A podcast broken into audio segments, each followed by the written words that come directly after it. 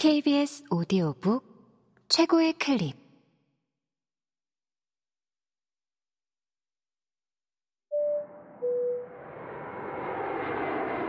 KBS 오디오북.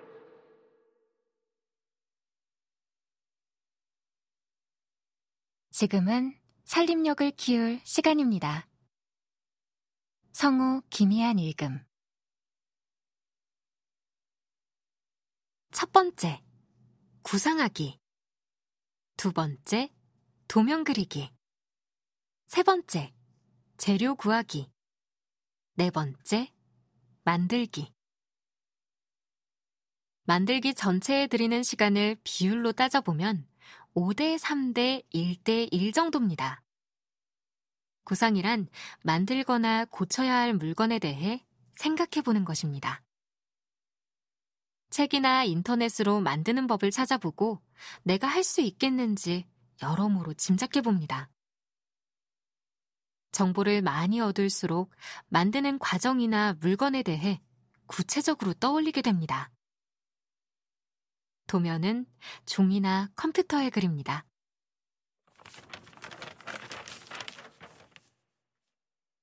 실제 비율에 맞게 계산해서 그려야 생각과 완성품의 차이를 줄일 수 있습니다.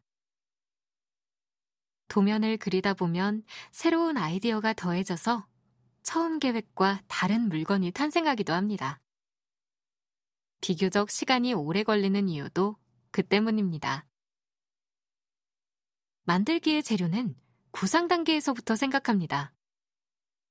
어떤 물건을 리폼해서 재사용할 목적으로 만들기를 시작하는 경우도 많고요. 무엇보다 재료 선택은 신중할수록 좋습니다.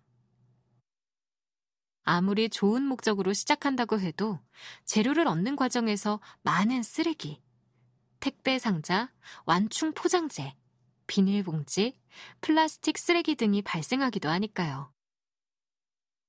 환경적으로 보면 만들기도 100% 생산적인 활동이라고 말할 수는 없습니다. 비슷한 기능의 물건을 이미 갖고 있다면 만들지 않는 편이 오히려 생산적입니다.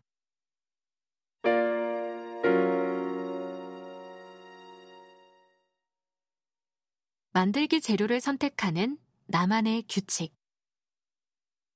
가지고 있는 재료와 물건을 적극 활용한다.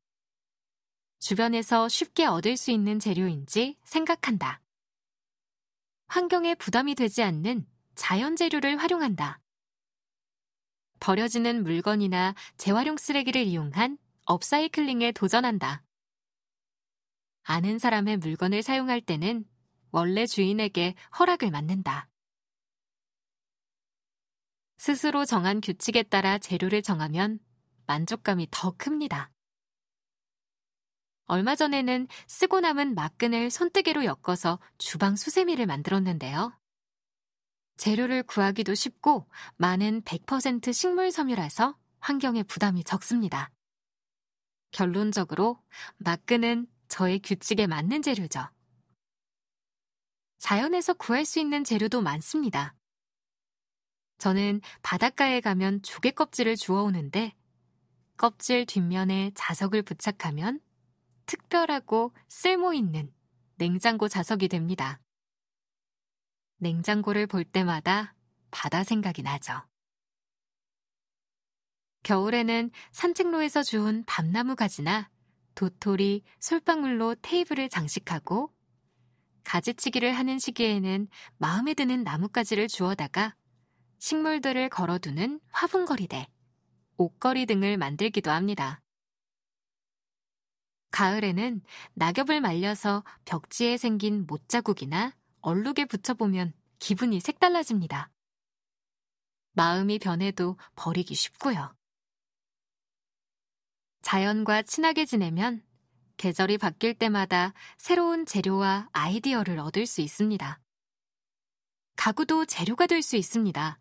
쓰지 않는 가구를 분해해서 멀쩡한 판재를 다시 사용하는 것입니다. 벙커 침대를 만드는 데 쓰인 나무도 80%는 재사용한 것이에요. 가끔은 버리는 물건에서도 쓸만한 부분, 병마개, 경첩, 가구 바퀴 등을 모았다가 나중에 다른 물건을 리폼하는데 사용하기도 합니다. 재료를 다시 쓰면 비용도 아끼고 환경에도 해를 덜 끼치죠. 재료를 구하기 어렵거나 만드는 과정이 까다롭다면 완제품을 사서 쓰는 편이 유리한 경우가 많아요.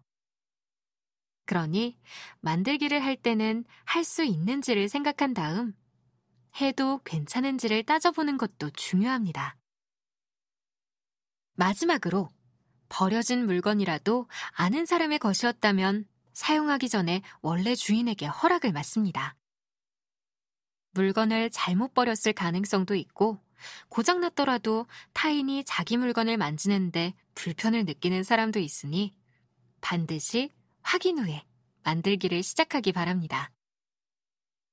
친구가 아끼는 헬로키티 라디오를 멋대로 분해해서 미안합니다.